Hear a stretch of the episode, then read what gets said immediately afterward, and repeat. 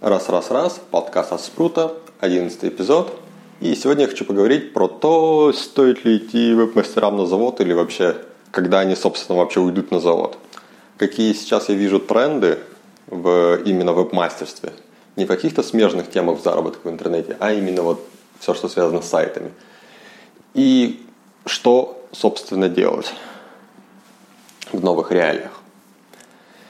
И э, эта тема началась несколько месяцев назад, ну, точнее, несколько, это постоянно идет тренд, что крупные игроки заходят на традиционные для, для маленьких веб-мастеров ниши и полностью их э, под себя переформатируют, что ли. То есть яркий пример – это Яндекс, который скупает крупные проекты с помощью своего админ-ресурса, накачивает их трафиком – и в итоге отжимает долю веб-мастеров, которых, казалось бы, он должен как-то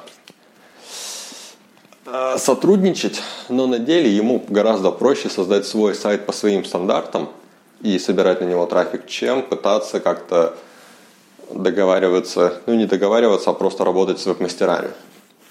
Это также из-за того, что Яндекс работает только под Рунет, и ему на самом деле выгодно так этим заниматься и становиться таким э, русским Амазоном в этом плане.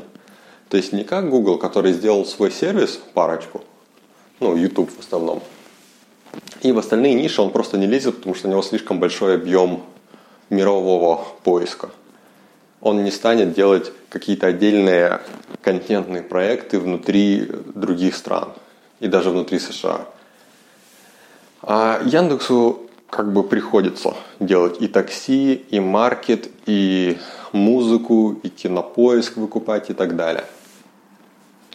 И приходя опять к веб-мастерам, 10 лет назад ниша была намного-намного меньше и не так сильно интересовала крупных игроков.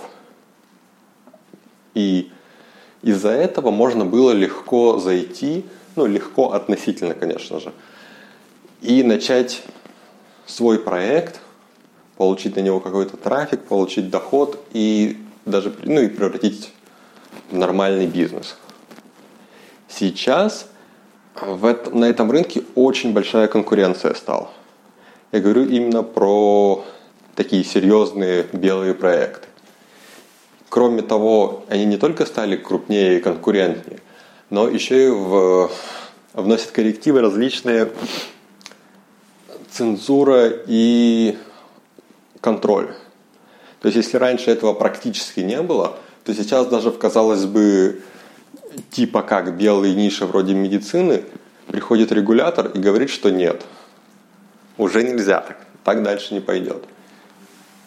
И, соответственно, мастера теряют доход, теряют сайты, теряют трафик. И этому, скорее всего, конца уже не будет. То есть, во всяком случае, в Рунете все это будет по дальше идти и идти. Почему это происходит? Ну, как я уже говорил раньше, крупные компании просто почуяли, что здесь есть деньги, и интернет это надолго. Поэтому они могут вливать гораздо большие суммы, чем любой вебмастер. То есть пока э, новичок думает, э, как бы сэкономить деньги на текстах с 45 рублей за килознак до 20, в это время средний веб-мастер там вливает уже миллионы рублей на контент ежемесячно. И этим самым он как бы успевает а, набирать обороты и объем. И в то же самое время крупные игроки, когда приходят, они вливают сразу сотни миллионов рублей в год и, соответственно, выкупают вообще полностью всю поляну. То есть Опять же, пример – это холдинг Херст Шкулев, который занимается меди... Э, ну, газетами, журналами, которые просто пришли в интернет и просто скупили половину городских порталов и там, половину женских порталов.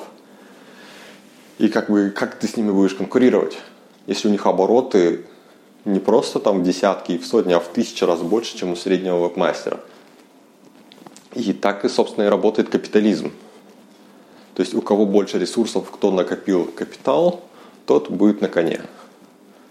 Мелкие игроки вынуждены играть по другим в других областях конкурировать. И, собственно, как я вижу ситуацию сейчас, то, что там доход на контексте уменьшается, он будет уменьшаться, да. То, что Яндекс продолжает завоевывать новые рынки, да, он будет продолжать. Все серые ниши будут постепенно вычищаться, и в них станет работать сложнее. То есть как такой отрицательный тренд, как ни странно. И... Но плохо ли это? И что вообще стоит с этим делать? Это неплохо, на мой взгляд, потому что тот Рунет, который был 10 лет назад, и тот, который сейчас, это две большие разницы. И эта разница как раз таки за счет того, что в интернет влили просто колоссальные суммы денег на развитие, даже в том числе и на контент. И во-вторых, ну, как бы это естественное развитие. Теперь, э, что можно делать? Первое и очевидное, и по которому идут ну, в публичном поле заметно, в какую сторону кто идет, это самому становиться из мелкого средним, а из среднего крупным. Условно, если у вас э, то есть банально увеличивать обороты и накапливать у себя такие ресурсы, что вы можете конкурировать с крупными сайтами. Какими путями увеличивать обороты – это тема для другого подкаста, который я, к сожалению, вряд ли смогу нормально объяснить, потому что у меня нет такого опыта. Но это банально, например, привлечение внешнего капитала. Без этого будет сложновато. А это соответственно, некоторые другие э, сложности с этим, короче говоря, для большинства людей. Но это можно сделать и на собственных ресурсах, то есть постепенно увеличивать, если, ну, во всяком случае, раньше можно было бы, сейчас не факт. Потому как э, снижение доходности ROI, оно слишком сильное, чтобы Э, успеть за следующие там условные 3-5 лет стать крупным игроком или хотя бы средним. Раньше можно было, а сейчас уже сложнее. Не то чтобы невозможно, но придется что-то придумывать, что-то интересное, что-то более доходное, чем простые шаги. По этому пути идут многие публичные веб-мастера, которые собирают команду, которые собирают десятки людей, э, которые на них работают – которые делают сайты, вливают в них миллионы рублей, которые собирают, опять же, миллионы, миллионные аудитории на свои сайты или выкупают сайты с такой аудиторией и дальше уже их развивают. Чем крупнее у тебя сайты, тем проще тебе с ним работать. Это и тем сложнее на тебя повлиять.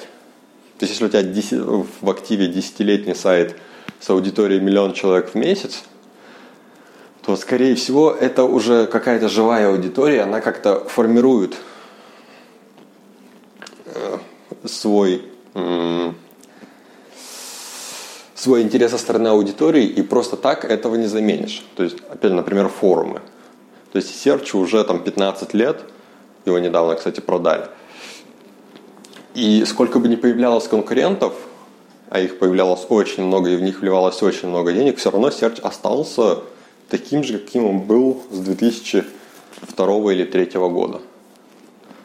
Ну, потому что вот такая вот инерция. И такую инерцию сложно перебить.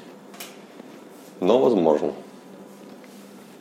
Это, на мой взгляд, первый путь веб-мастера. Это масштабирование, крупный бизнес, управление активами, наращивание капитала и так далее. Сложная бизнесовая работа которая ничем не отличается от любого стандартного бизнеса. То есть ты также привлекаешь средства, открываешь какой-то бизнес, получаешь какой-то доход, либо банкротишься, либо продолжаешь зарабатывать. Первое, да. Второе – это, как некоторые пропагандируют, экспертный контент. И на самом деле в большей части это личный бренд – и сюда же можно отнести и личные блоги.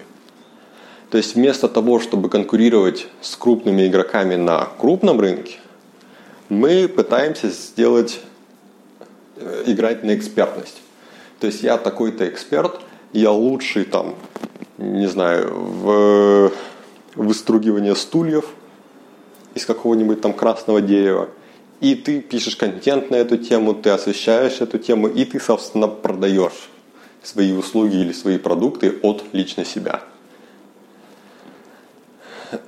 И это опять же, это такой же бизнес с такими же э, схемами и, короче говоря, обычный бизнес, в котором точно так же надо разбираться. И на самом деле тут становится то, что от сайта в этом плане уже особого толка нет. То есть какой вам, как, какую цель несет сайт, если вы, будете, если вы продаете какие-то услуги. Вам гораздо эффективнее заниматься привлечением продающего трафика и использовать для этого любые гораздо более простые и удобные платформы типа Инстаграма, Ютуба и даже там паблика ВКонтакте или канала в Телеграме. И, соответственно, а зачем, что в этом веб-мастерство? Практически ничего. И второе, что плохо в, этой, в этом пункте, способе развития, это то, что, скорее всего, в большинстве ниш это приведет к инфокурсам, обучению, всяким продажам вебинаров, продаже коучинга и вся вот эта вот э, вещь. Есть, да, в, вообще в мире большой очень запрос на онлайн-обучение, и он каждый год растет. И всегда найдется клиент, который хочет научиться там выстругивать стулья из красного дерева у себя дома или у себя на даче. Но, опять же, продажа таких услуг, обучения, это тоже свой собственный бизнес со своими заморочками.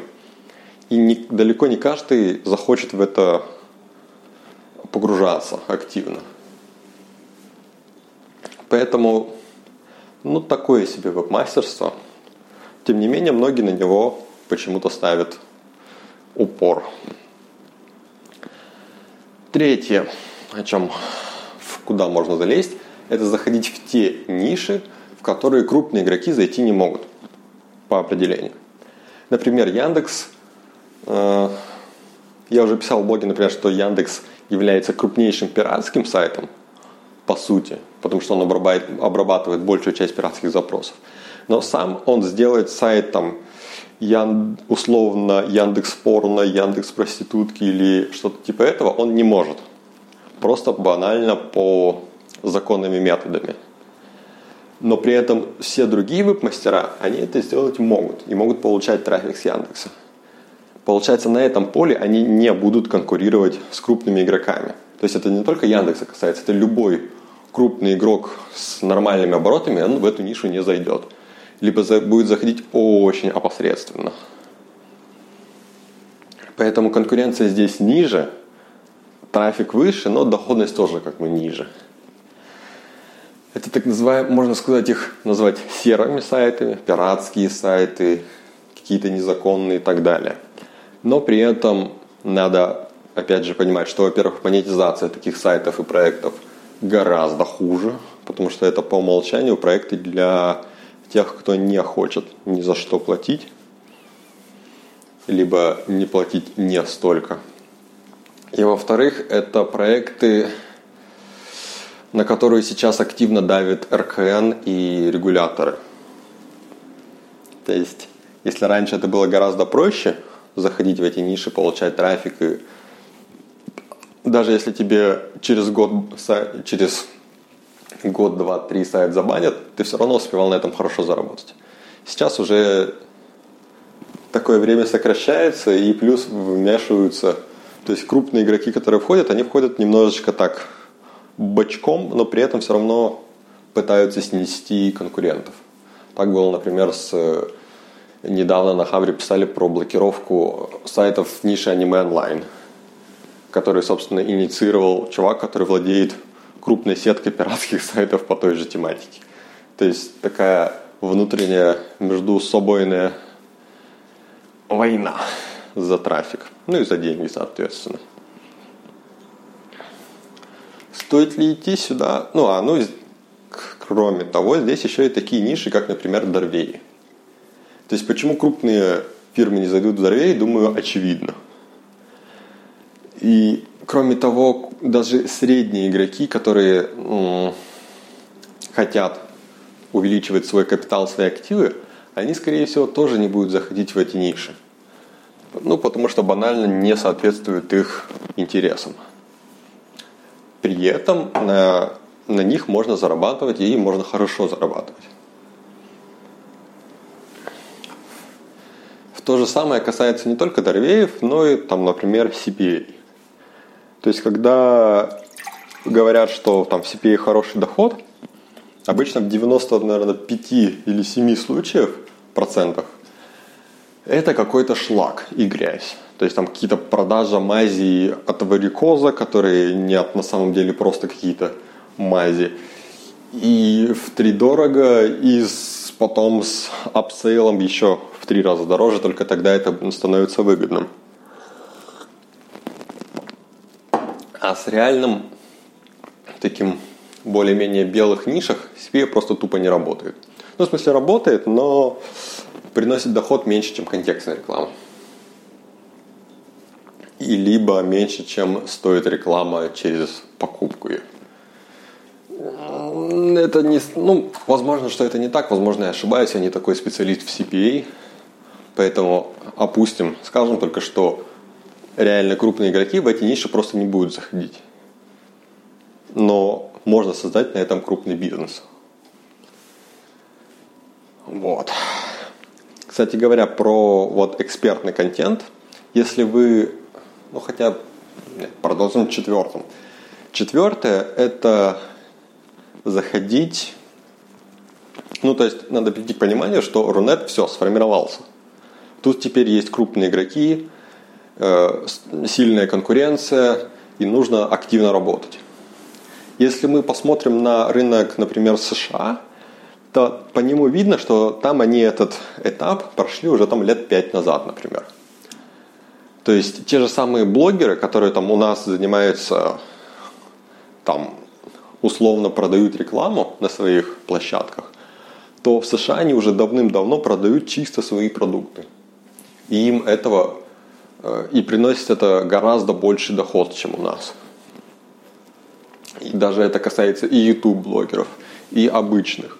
Они продают курсы, обучение, коучинги, рассылки и так далее и тому подобное. То есть это то, к чему сейчас приходит Рунет с достаточно посредственным качеством, но в результате конкуренции все это постоянно улучшается, и там лет через пять у нас будет то же самое. То есть оно и сейчас на самом деле есть в любой нише, всегда есть какие-то лидеры мнений, которые, собственно, а, ведут свои каналы в любых площадках, это может быть сайт или канал, или видео, или что угодно – и уже через них продают свои услуги. Ну или рекламу в нашем случае. Но, как мы поняли, Рунет сформировался, США сформировался гораздо раньше. То есть можно обратить внимание на те рынки, которые еще не так развиты, как в Рунете. И тут уже можно пытаться найти такие ниши в других странах, которые еще не заняты и в которые можно достаточно легко зайти и получить более высокую доходность. Все упрощает то, что, во-первых, практически везде Google один и тот же, он поисковая система номер один. И если вы научитесь работать с Google в одной стране, никаких сложностей с работой в другой у вас не будет. И во-вторых, то, что достаточно большое количество услуг предоставляется также по всему миру. Ну, то есть с хостингом доменом проблем точно не будет.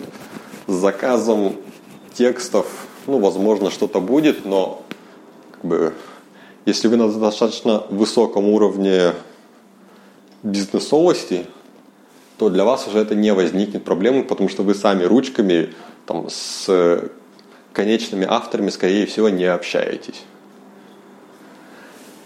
И вы, найдя такую нишу, можно уже получать более простые деньги, чем в Рунете. многие пытались на это зайти, то есть это не просто, там свои особенности, в разных странах разный уровень конкуренции, разный уровень. Например, в некоторых странах они слишком маленькие, чтобы иметь внутренний локальный рынок, поэтому все по умолчанию ищут, ну, является частью англоязычного рынка. И наоборот, есть достаточно крупные, но у них уже сформировался свой локальный рынок достаточно прошаренных людей. Соответственно, вы там тоже кусок пирога не умыкнете своими, скажем так, среднего качества сайтами. Поэтому нужно тестировать, тестировать и тратить деньги на это. Например, я бы сказал, что достаточно перспективные – это э, европейские рынки. То есть там своих айтишников достаточно мало, но при этом аудитория сама достаточно ценна по оценцу, если судить. И я также знаю нескольких веб-мастеров, которые успешно с Рунета потихоньку-потихоньку развили э, внутриевропейские сайты и порталы, которые даже имея может быть меньше трафик, они имеют больший доход. За счет того, что ну, более аудитория платежеспособная. Но если вы попытаетесь зайти, ну, в идеале это, конечно, рынок США, но там все знаю, в 5-10 раз дороже и сложнее, чем в Рунете. То есть, если вы здесь, у вас не получилось ничего э, вытянуть в Рунете, то там тем более. За крайне редким исключением, вроде софтварных вещей, которые без разницы на каком языке делать, если это интерфейс, а продавать в США гораздо выгоднее будет. Вот я считаю, что вот такие четыре направления будут перспективными для развития, а и для мелких мастеров также ну, заметно, что очень многие начинают обеляться. То есть регистрируется ИП или ОШК, заключаются официальные договора с РСИА, Ценсом. Ну, точнее, они и так по умолчанию есть. И, в общем, все это находится такой в белой более-менее зоне. Все это, конечно, приходится за это платить налоги, но при этом это позволяет вести более долгосрочное планирование. То есть если уже планировать не на 2-3 месяца и не 1-2 года, а уже на такие более длительные сроки 3-5 лет. И если развивать сайты именно с такой точки, с такой цифрой в голове, то это позволяет гораздо большие вложения делать и надежные что, собственно, и происходит. То есть вся проблема в том, что сейчас слишком много людей и слишком много денег вливаются, и поэтому удельная и поэтому как бы стоимость услуг растет, уровень конкуренции тоже растет и доходность падает. Когда ты один прошаренный человек во всем сегменте, там, например, женских сайтов или юридических, то тебе надо один раз написать статью, или там один сайт создать, и все.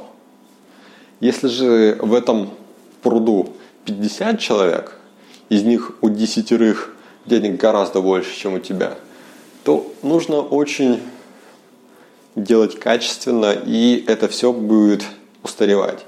То, что ты сделал сегодня, через год сделает кто-то лучше и обойдет тебя в выдаче. То есть, как некоторые говорят, э, средняя жизнь контента – это три года. Если за три года сайт не окупился, значит он уже не окупится. Ну, это в статейниках. Я лично статейниками не занимаюсь, поэтому более так подробно сказать не могу, просто я достаточно близко к этой кухне. Что касается продажи покупки сайтов, ну тут то же самое. Чем больше людей хотят зайти в сайты – тем больше накручивается цена на реально хорошие сайты. То есть там 2-3 года окупаемости вообще не, этот, не вопрос. И, соответственно, а те, которые более дешевые, у них гораздо более высокие риски. И Ну, те же серые сайты, например. Их можно купить дешево, без проблем. Вот такие вот у меня мысли на тему того, что какие перспективы рынка веб-мастеров, точнее сайтов и веб-мастеров, которые ими занимаются. Что конкретно вам делать, это, конечно, решать лично вам. Тут в зависимости от того, на какой стадии вы находитесь, это от этого, от этого и надо уже плясать. Но банально сейчас уже без хотя бы либо бюджетов, либо хорошего опыта уже достаточно сложно заходить. И я не, ну, частенько слышу какие-то, ну, например, там в Дорвею легко зайти, там через год 5000 долларов в месяц вообще легко. Но как бы практика показывает, и те редкие публичные эксперименты, что это нифига не легко, это достаточно напряжено в плане того, что нужна команда, нужны компетенции достаточно высокие причем. То есть, когда дробейщик с десятилетним опытом кое-как там за год что-то вытягивает, это говорит о том, что дровейщик без опыта будет только первые два года тупо тратить деньги. И далеко не факт, что у него хватит усердия продолжать тратить деньги на эксперименты и при этом ничего не получать. И поэтому и то есть очевидно, что да, в Дорвейк деньги есть, и там достаточно большие деньги, причем. Но также очевидно, что э, новичкам там не место, как и в любой другой нише. Это все нужно изучать, понимать и тратить деньги. То есть деньги, деньги, деньги, они всегда решающий фактор. И что еще? Касательно э, и, кстати, и на самом деле это уже не первый раз происходит, то есть такие вот вещи. Вся история циклична. Когда-то в давние времена э, выводить сайты в Яндекс или в Google было гораздо проще. Сильно проще. Конкуренции было мало, алгоритмы были достаточно примитивные, и трафик лился иногда, если ты нащупал какую-то тему, трафик лился рекой. И про это достаточно долгое время никто не узнавал, потому что сам рынок был, веб-мастеров был очень маленький. И информация особо так быстро не распространялась. Когда происходили какие-то изменения, это неизбежно э, кучу самых ленивых и привыкших к такой жизни людей, оно просто вымывало с рынка. И они не, э, не могли адаптироваться к новым условиям, более сложным. То есть они привыкли, что вот нажал сгенерить, оно сгенерилось и дает трафик. А оказалось, что надо теперь конкретно влезать в аналитику, например. Или более написание собственного софта сложного и под свои задачи. Проводить там десятки, сотни экспериментов. И те, кто не смог или не захотел развиваться, тот остался на, за бортом. Многие перешли там в наемную работу. Также это касается пересекается, точнее, с темой инвестирования. То есть, если с текущих доходов ты не откладываешь деньги, то в следующий, скажем так, кризис, ну, мини-кризис, у тебя не будет денег, чтобы начать заново. И если у тебя в один момент ты чересчур сосредоточишься на одном типе сайтов, на одном типе дохода, то когда рано или поздно он рухнет – ты останешься ни с чем, если ты все эти деньги уже потратил. И придется опять заново начинать. Что только со своим личным опытом. И поэтому моя рекомендация тут, ну вот четыре тренда, которым надо заниматься, либо становиться больше, либо уходить в экспертный контент, либо в серые ниши, либо э, в какие-то в другие страны – я считаю, что это оптимально. В какой из них идти, Ну, для каждого по-своему. Можно во все одновременно пытаться выходить, чтобы хотя бы оценить, в чем, где какие сложности и как что происходит. Если, э, ну и это касается именно веб-мастерства, потому что просто заработок в интернете, тут там очень много других видов, которые также каждый год появляются и исчезают новые, новые тренды, новые способы, новые какие-то методы. Но вот если говорить именно про сайты, про веб-мастерство, то вот примерно вот так я считаю. И до следующего подкаста.